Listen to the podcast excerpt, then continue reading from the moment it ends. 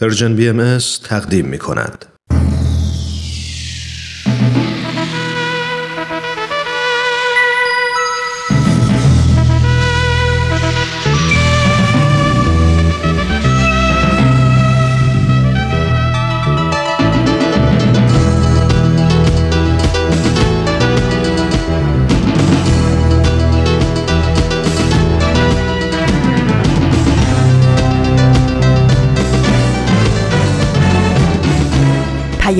دوست.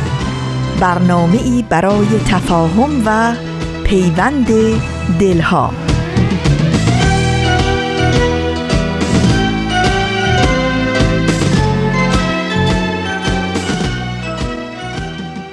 محبت نور است در هر خانه بتابد. ای هر که هستی لحظه ای در خود نگر باش. خوبی ولی از آنچه هستی خوبتر باش.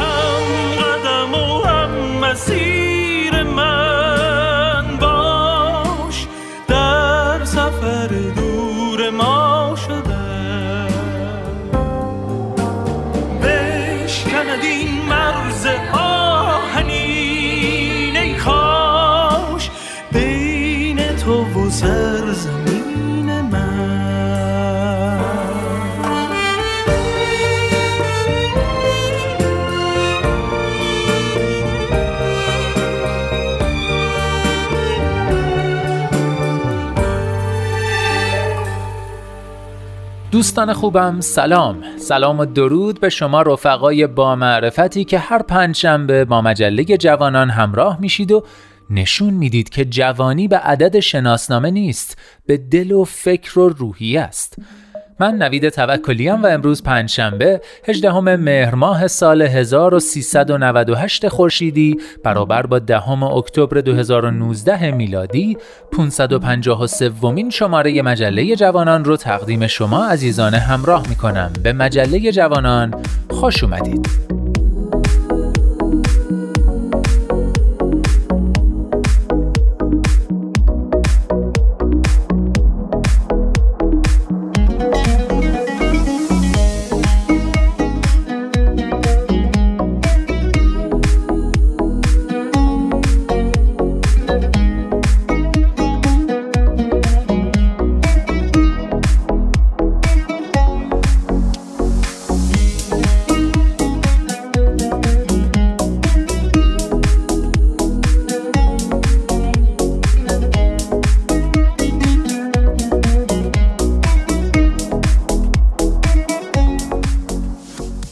اما نقطه سرخط آفتاب بینش و کودکان منادیان صلح بخشای اصلی مجله امروز رو تشکیل میدن و لابلای این برنامه ها هم چند آهنگ داریم که به موقعش خواهید شنید. تا اینکه به آخرین برگ مجله برسیم و با همدیگه خدافزی کنیم. از اینکه تا آخر آخرین برگ همراه ما میمونید متشکرم.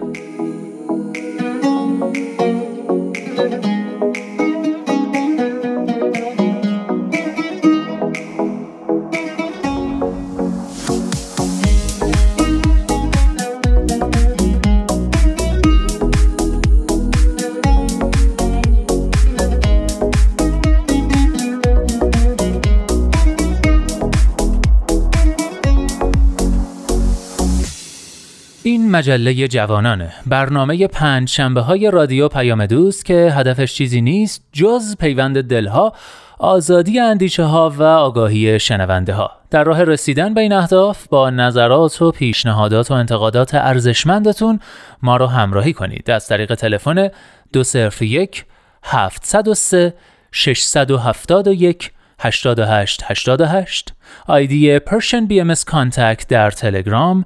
و صفحه BM در فیسبوک و توییتر.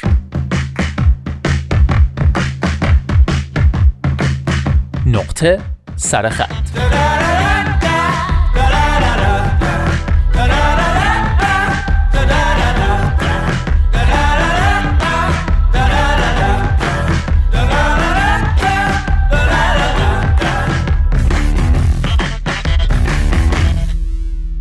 دوستان امروز ده اکتبر 18 مهر در شمار روزهای جهانی روز جهانی بهداشت روان یا سلامت روانی نام گرفته این روز در سال 1992 توسط سازمان بهداشت جهانی برای توجه بیشتر به اختلالات روانی، تأثیرات منفی اونها بر جوامع و پیشگیری از اونها به عنوان روز جهانی بهداشت روان انتخاب شده.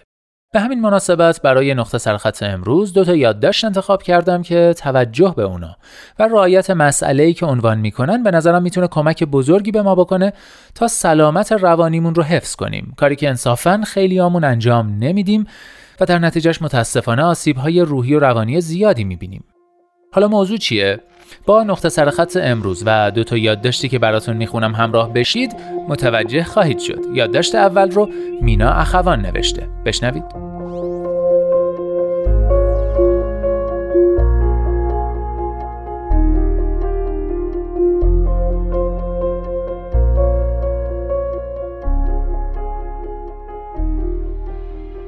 چند روز پیش خواستم شماره ای را در موبایلم وارد کنم که پیام آمد. contact پر است. مجبور شدم شماره ها را نگاه کنم تا حداقل یکیشان را حذف کنم. همینطور که پایین می‌رفتم به اسم هایی برخوردم که برخیشان را با چند ثانیه مکس به خاطر آوردم. خانم ز سردبیر فلان مجله که چند سال پیش برایشان کار کردم و اصلا نمی‌دانم هنوز چاپ می شود یا خیر. آقای میم عکاسی که چند سال پیش برای پروژه‌ای دنبالم آمد و رفتیم و چند فریم عکس گرفتیم که هیچ وقت هم پولم را نداد.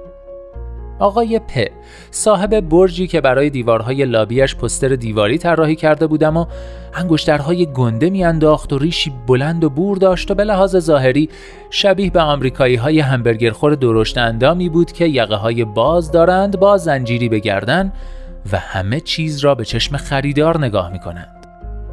سین دوست دوران کنکور که همان سالها ازدواج کرد و بچه دار شد و با دقدقه های زندگیش فرسنگ ها از من فاصله گرفت.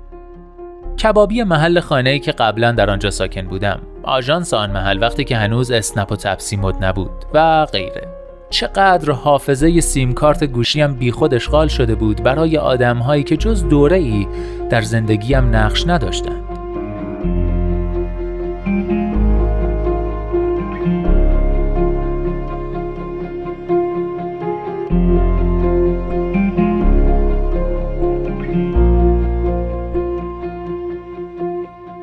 لیست کانتکتم که تمام شد فکر کردم حافظه مغزم هم همین است چقدر ذهنمان بی خود اشغال شده از خاطراتی که با وجود هیچ گونه لذت نبردنی هنوز هم مازوخیستوار نگهشان میداریم چقدر با پر کردن بیهوده آن درست مثل شماره های بیکاربرد فضا را برای دانسته ها و شناخت ها و تجربیات ارزشمند تنگ می کنیم.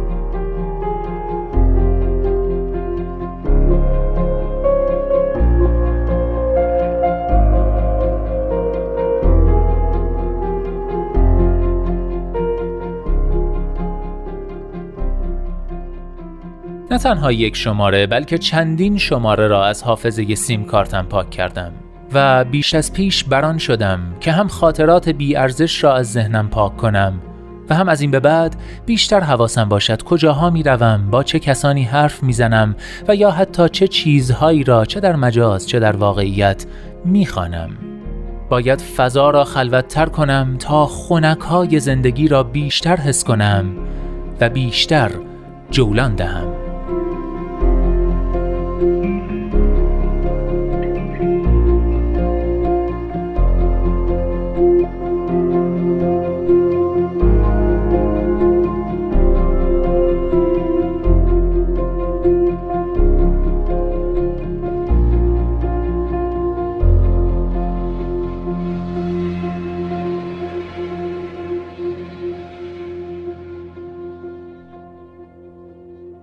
بله دوستان امیدوارم ما هم بتونیم مثل مینا خانم اخوان یکم فضا رو واسه خودمون خلوتتر کنیم. چون به نظرم این کار در سلامت روانیمون تاثیر بسزایی داره. و اما یادداشت دومی که به مناسبت روز جهانی بهداشت روان برای نقطه سرخط این هفته انتخاب کردم به مسئله می‌پردازه که نویسندش یعنی نازنین آبدپور اسمشو گذاشته هم دنیا بودن. ازتون دعوت می‌کنم این یادداشت رو هم بشنوید.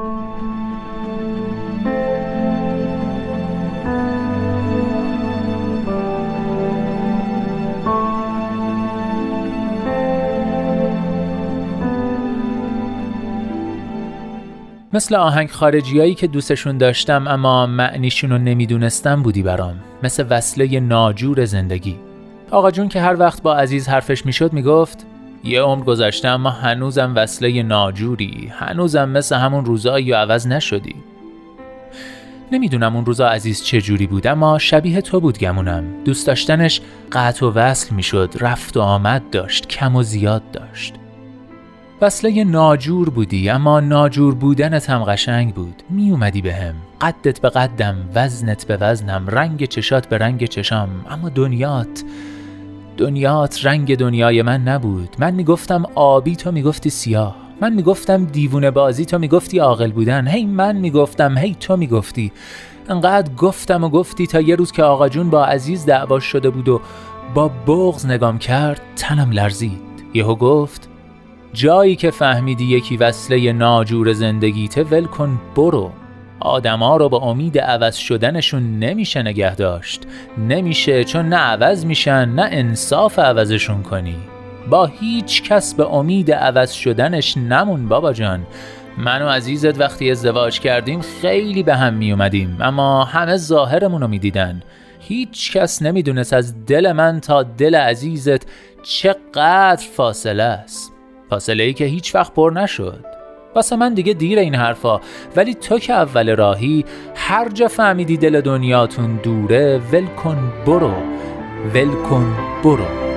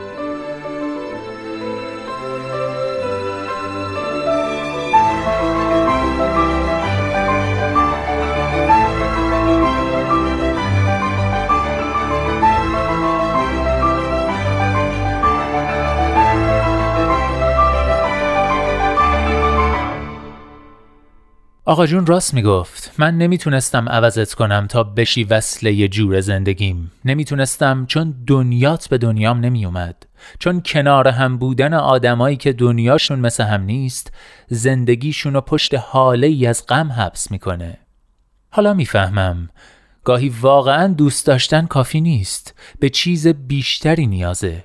چیزی به اسم هم دنیا بودن.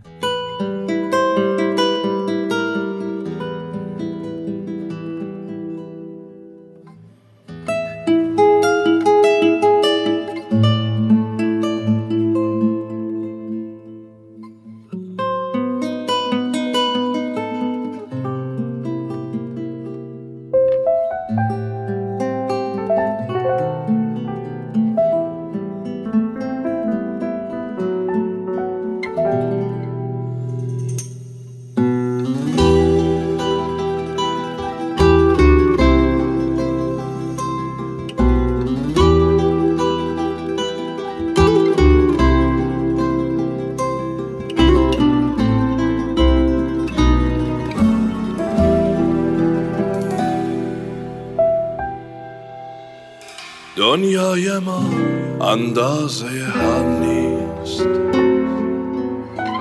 من عاشق بارون و گیتارم.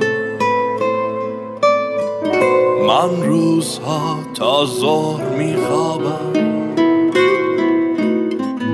من هر شب و تا صبح بیدارم. دنیای ما اندازه هم نیست. من خیلی وقتا ساکتم سردم. وقتی که میرم تو خودم شاید پاییز سال بعد برگردم. دنیای ما اندازه هم نیست. میبوسمت اما نمیمونم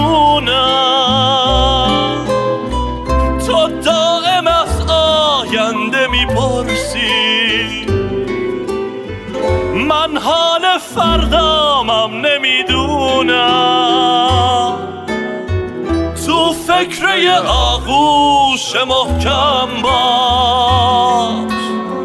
آغوش این دیوون محکم نیست. صد بار گفتم باز یادت رفت. دنیای ما اندازه هم دنیای ما اندازه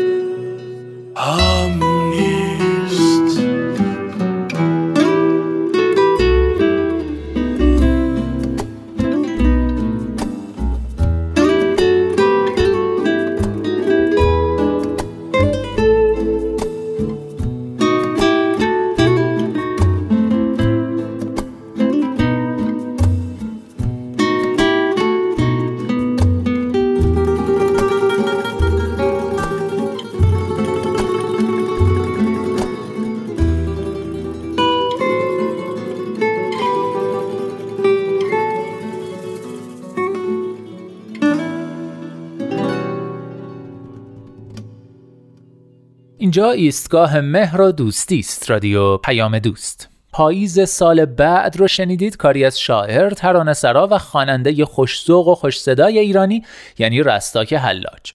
و ما در این بخش ازتون دعوت می‌کنم همراه با رامان شکیب قسمت دیگه ای از برنامه آفتاب بینش رو بشنوید.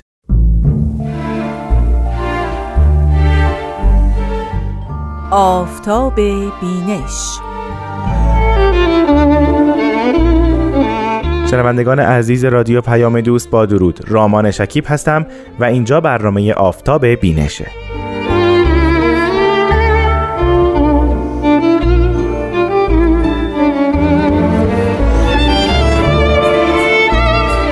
این هفته هم مانند هفته های گذشته در برنامه آفتاب بینش تلاش می‌کنیم یکی دیگه از کتاب های باهایی رو به شما عزیزان معرفی کنیم. اگر خاطرتون باشه در هفته گذشته ما در مورد کتاب خطابات مجموعه از خطابه ها و سخنرانی های حضرت عبدالبها در سفرشون به غرب صحبت کردیم. منتها به دلیل کم بوده وقت نتونستیم بحث رو ادامه بدیم. این هفته بیشتر در مورد کتاب خطابات صحبت می‌کنیم و بخشی از اون رو هم زیارت خواهیم کرد.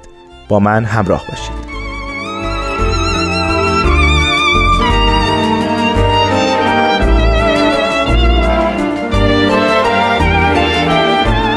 اما همونطور که قبل از این گفتم مخاطبین متفاوتی و گوناگونی از قشرهای گوناگون جامعه در محضر حضرت عبدالبها حاضر می شدن و به خطابه های ایشون گوش می‌دادند. این افراد هم در جرگه سیاست بودند هم عالمان دینی بودند هم دانشمندان بودند و هم مردم عادی. من به اسم بعضی از این افراد اینجا اشاره می کنم مانند تئودور روزولت.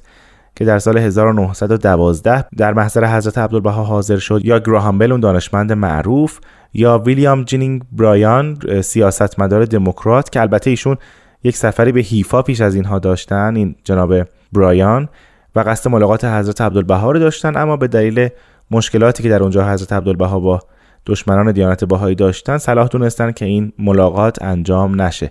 وقتی حضرت عبدالبها به امریکا وارد میشن خودشون تماس می‌گیرن و به منزل جناب برایان میرن. همینطور ویلیام سولرز فرماندار نیویورک یا آدمیرال پری کاشف قطب شمال یا فردریک لینچ معلف کتاب صلح بین المللی و همینطور سر ریچارد استنلی رئیس دانشگاه شهر وسترن یا در آخر رئیس اساقفه امریکا هم به حضور حضرت عبدالبها رسیدن. اینها فقط نام گروهی از کسانی است که حضرت عبدالبها را دیدن در محضرشون حاضر بودند و به خطابه هاشون گوش دادند. اما اگر بخوایم یک دستبندی داشته باشیم از محتوای خطابات حضرت عبدالبها در وهله اول ایشون راجع به الوهیت صحبت می‌کنن. حالا زیر مجموعه مختلفی هم داره این موضوع. مانند تفاوت مراتب مانع از ادراک مافوق توسط مادون است که بر حسب حال اون جمعی که درش حضور داشتند ایشون حالا یا بحث رو از باب فلسفه مطرح می‌کردند و یا از باب دین یا کلام.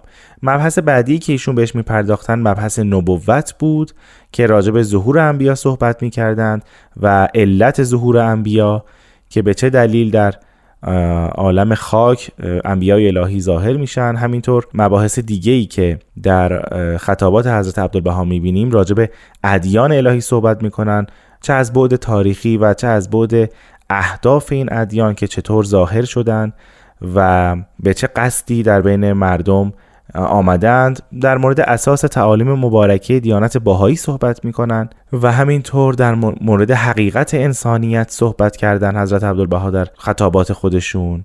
و حالا موضوعات دیگه مانند تربیت یا اصول اخلاقی یا وعود الهیه هم از موضوعات جالب توجهی هست که ایشون در خطابات خودشون ایراد فرمودند.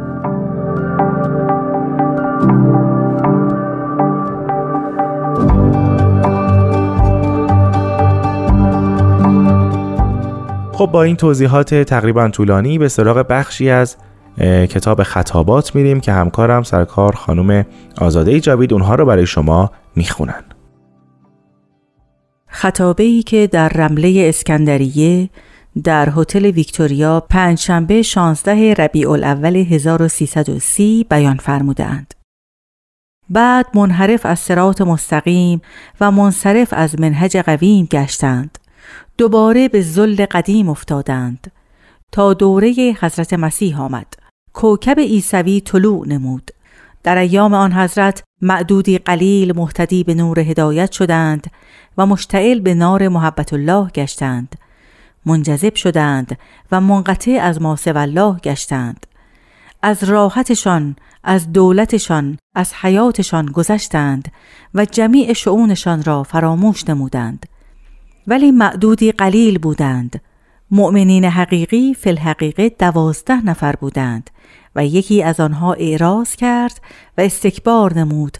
محصور در یازده نفر و چند زن شد. سیصد سال طول کشید تا امر حضرت انتشار یافت و کلمت الله نافذ شد و ندای ملکوت الله به جمیع اطراف عرض رسید و روحانیت و نورانیت حضرت جهان را زنده و روشن کرد. زمان حضرت رسول علیه السلام رسید.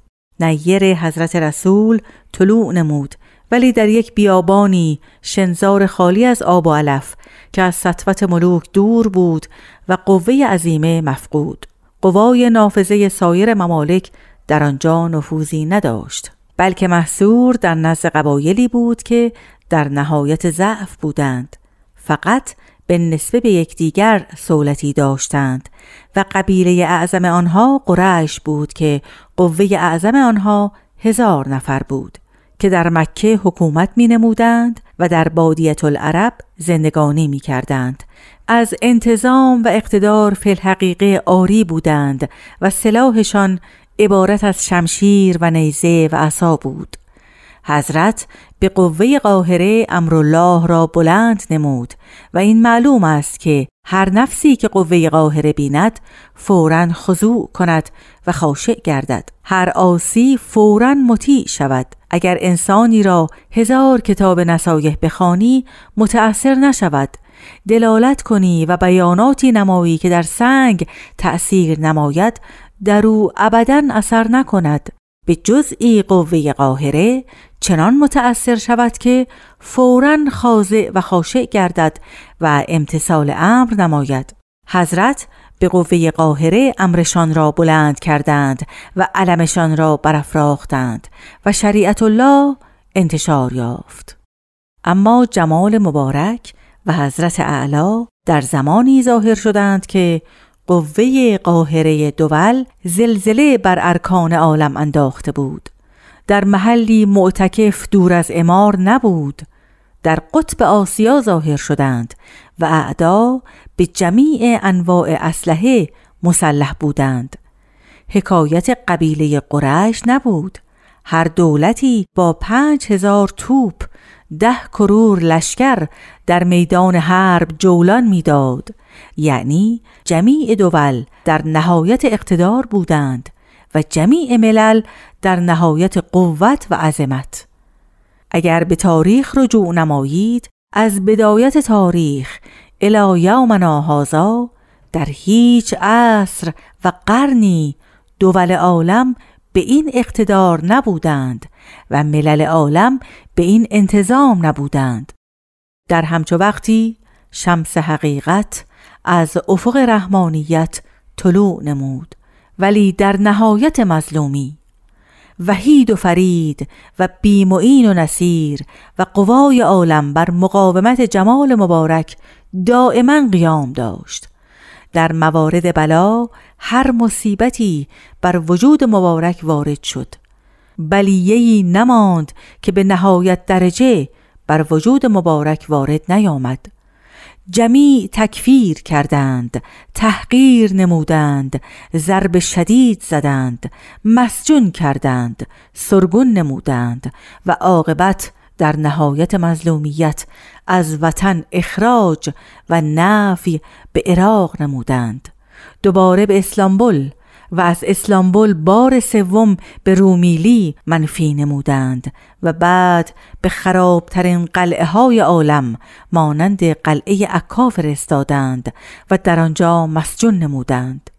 دیگر از اینجا موقعی بدتر اعظم برای نفی و حبس متصور نمی‌شد و سرگونی اعظم از این ممکن نه. که چهار مرتبه و بالاخره در قلعه مثل عکا مسجون کردند. چون این واقعی یعنی چهار مرتبه نفسی از محل سرگونی به محل نفی و از محل نفی به سجن اعظم افتد در تاریخ نیست. با وجود این در سجن در زیر زنجیر مقاومت به من علل یعنی با جمیع ملوک و ملل فرمود. در وقتی که در زیر چنگ و زجر آنها بود آن الواح ملوک صدور یافت و انذارات شدیده شد و ابدا در سجن اعتنایی به دولتی نفرمودند. مختصر این است که امرش را در سجن جهانگیر کرد. در زیر زنجیر آوازه کلمت الله به شرق و غرب رساند و رایت ملکوت مرتفع نمود و انوارش ساطع گردید. و جمیع قوای عالم مقاومت نتوانست. هرچند به ظاهر مسجون بود ولی از سایر مسجونین ممتاز بود چه که هر مسجونی در سجن زلیل است حقیر است و قاعده چنین است ولی او چنین نبود. انتها. خیلی ممنونم از خانم آزاده جاوید که بخشی از خطابه مبارک رو برای ما زیارت کردند. می‌تونید کتاب خطابات رو از سایت کتابخانه باهایی تهیه بفرمایید و اون رو مطالعه کنید. آدرس این سایت هست reference.bahai.org من رامان شکیب تا هفته آینده با شما خداحافظی می‌کنم. خدا نگهدار.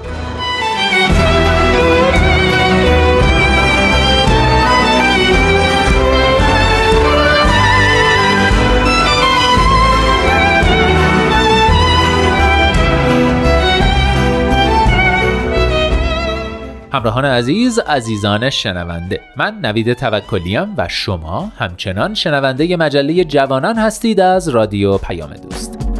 جوانی پرتراوت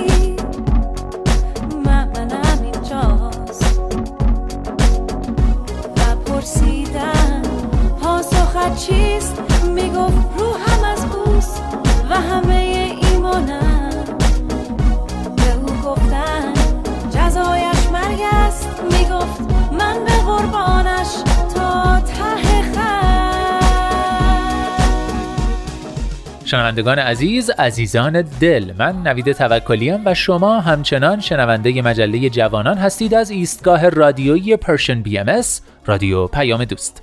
امیدوارم تا اینجای کار از بخش های مختلف مجله راضی بوده باشید و بخش بعدی رو هم دنبال کنید. کودکان منادیان صلح.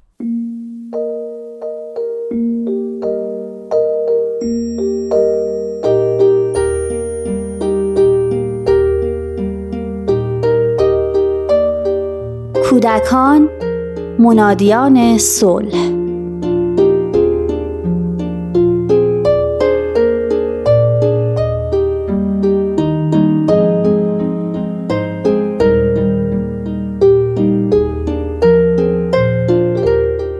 امروز تولد پنج سالگی پسرمه. چند هفته است که برای دعوت مهمونا و هدیه هایی که قراره براش بیارن برنامه ریزی می‌کنه. برای خاله و امو و امه و مامانیا و باباییاش هم در مورد کادو تعیین تکلیف کرده. ولی من کمی نگرانم. پارسال وقت باز کردن کادوها هر کدوم از دوستاش که قصد لمس کردن یا نگاه کردن به وسایل و هدیه ها رو می‌کردن شروع می‌کرد به فریاد زدن و قشقرقی را مینداخت که بیا و ببین. با اینکه هر سال کمابی شاهد همین برنامه ها هستیم اما پارسال در نوع خودش بینظیر بود. نرم نرمک ساعت ها پیش می‌رفت. بچه ها بازی کردن، جایزه گرفتن، کیک خوردن، رقصیدن و بالاخره نوبت به باز کردن کادوها رسید. یکی از دوستاش، پارسا، یه هلیکوپتر بزرگ براش هدیه آورده بود. وقت دیدن این هدیه برق شادی و تو چشاش می‌شد دید. اما همین که کادو باز شد پارسا خزید تو بغل مامانش و مامانش هم که سعی داشت با بوسیدن و قربون صدقه رفتن پسرش رو آروم نگه داره حسابی توجه هم رو جلب کرد. حدودای ساعت نه مهمونا شروع به رفتن کردن. پارسا هنوز تو خودش بود و برخلاف اول مهمونی دیگه صدای خنده هاش رو نمیشنیدم. از مامانش علتش رو پرسیدم و اون گفت که پارسا چند روز قبل توی یک فروشگاه دو تا هلیکوپتر مثل هم دیده. قرار شده یکی رو برای اون و یکی رو برای تولد دوستش بگیریم. ولی قبل از تولد برای خرید به فروشگاه رفتیم و دیدیم که یکی از هلیکوپترها فروخته شده. و چون دیگه وقت برای گشتن نداشتیم همون یک دونه رو برای دوستش گرفتیم. فکر کنم وقتی که اینجا کادو باز شده داغ دل پسرم تازه شده. دلم براش سوخت. تفلکی حتما خیلی منتظر بوده تا با اون هلیکوپتر بازی کنه. به مامانش گفتم یکم سب می‌کنی تا مهمونامو بدرقه کنم؟ بعد از خدافزی و رفتن بچه ها با ترس و لرز به سمت پسرم رفتم و به آرومی ماجرا رو براش تعریف کردم. بهش گفتم به نظر چی کار کنیم که کمی از قصه پارسا کم بشه؟ کمی فکر کرد و به طرف دوستش که دم در منتظر بود دوید. بهش گفت دوست داری دوتایی با هلیکوپترم بازی کنیم؟ ولی باید قول بدی که خرابش نکنی یا؟ بعد با هم به سمت اتاق رفتن. من که از این حرکتش حسابی تعجب کرده بودم و از تخفیف حس مالکیت شدید و اون بخشندگی که به خرج داده بود حسابی غرق افتخار شده بودم مامان پارسا رو به یه چای دو نفره در میون انبوهی از کاغذ کادو و آثار باقی مونده از تولد دعوت کردم. راستی یادم باشه فردا شب تو مهمونی خونه مادر بزرگش حتما جلوی جمع به خاطر این حرکتش ازش تعریف کنم.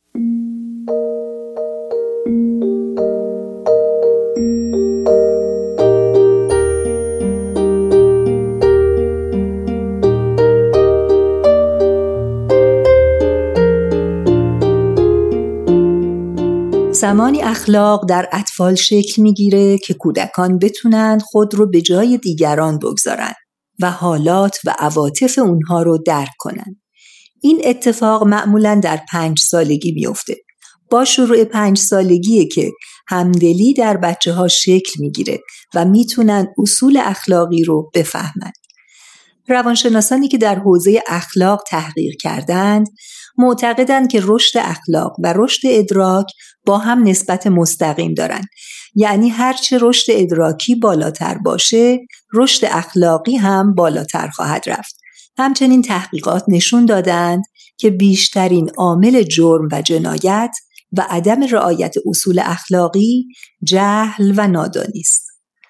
حضرت عبدالبها میفرمایند اصل اساس سیعات نادانی و جهالت است.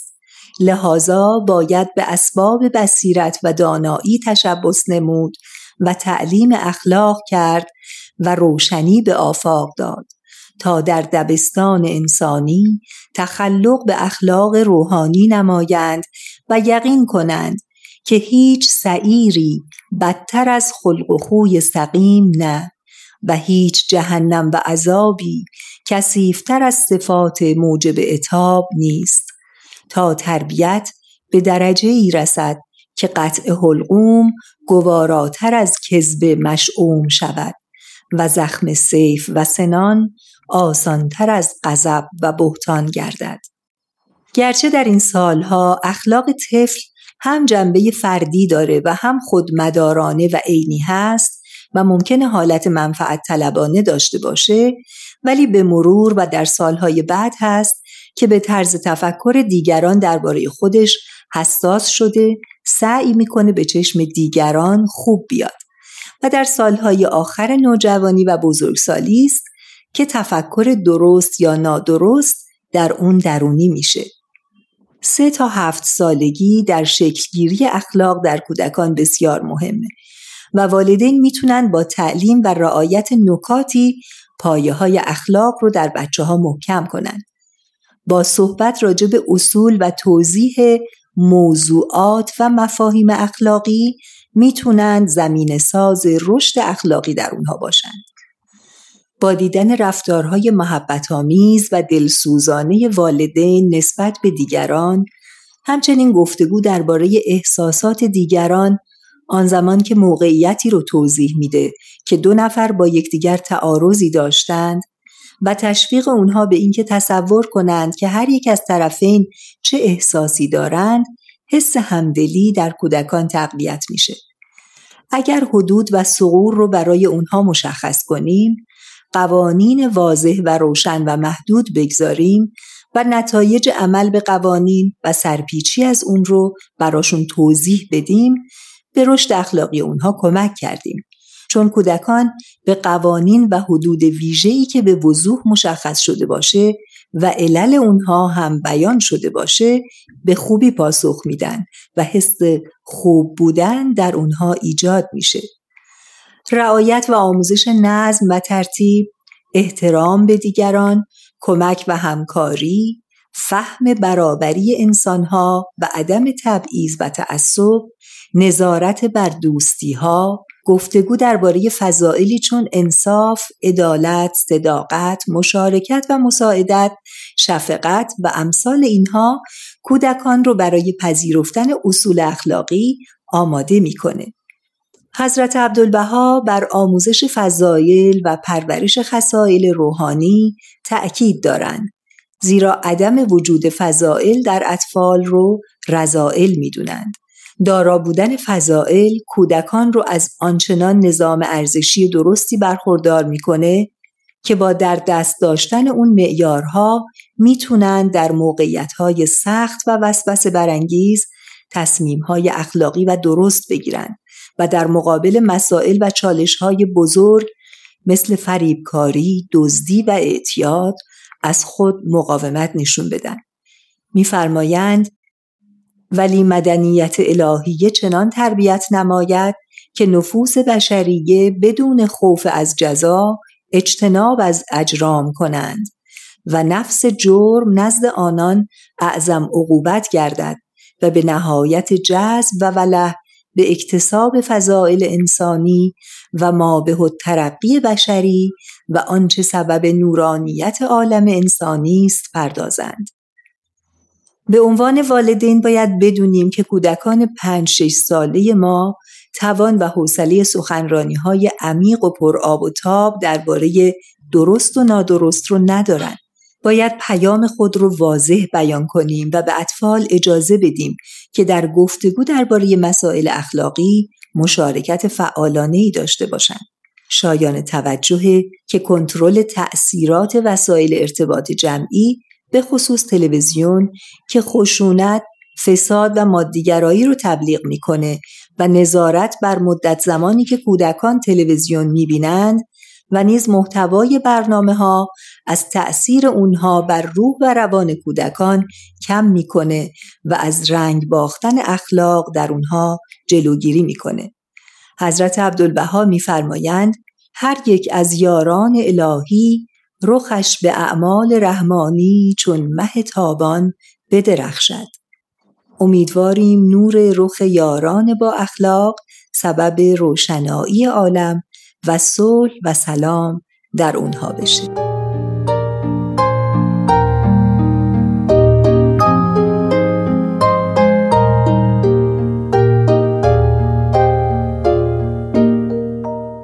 تهیه شده در پرژن BMS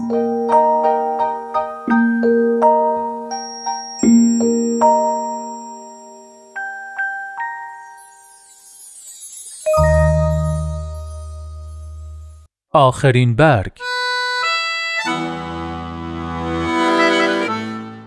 نویسنده، سخنران و کنشگر آمریکایی مریان ویلیامسون در کتاب بازگشتی به عشق می نویسد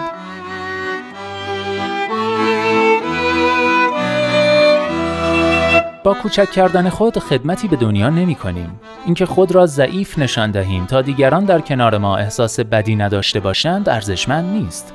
ما همه باید بدرخشیم. مثل بچه ها. ما خلق شده ایم تا شکوه خداوند را که درون ماست متجلی کنیم و این منحصر به ادهی خاص نیست بلکه در همه وجود دارد.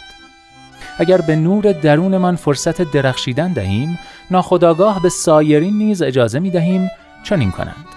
اگر ما از ترس های خود رها شویم حضور ما خود به خود موجب رهایی دیگران خواهد بود.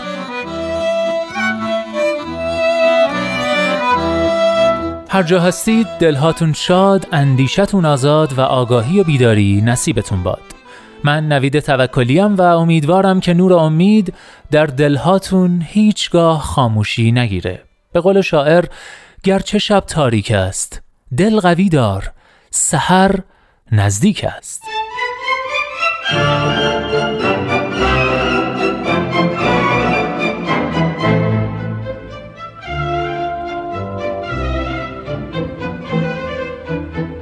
لحظه هاتون پر امید. ای دوست در روزه قلب جز گل عشق مکان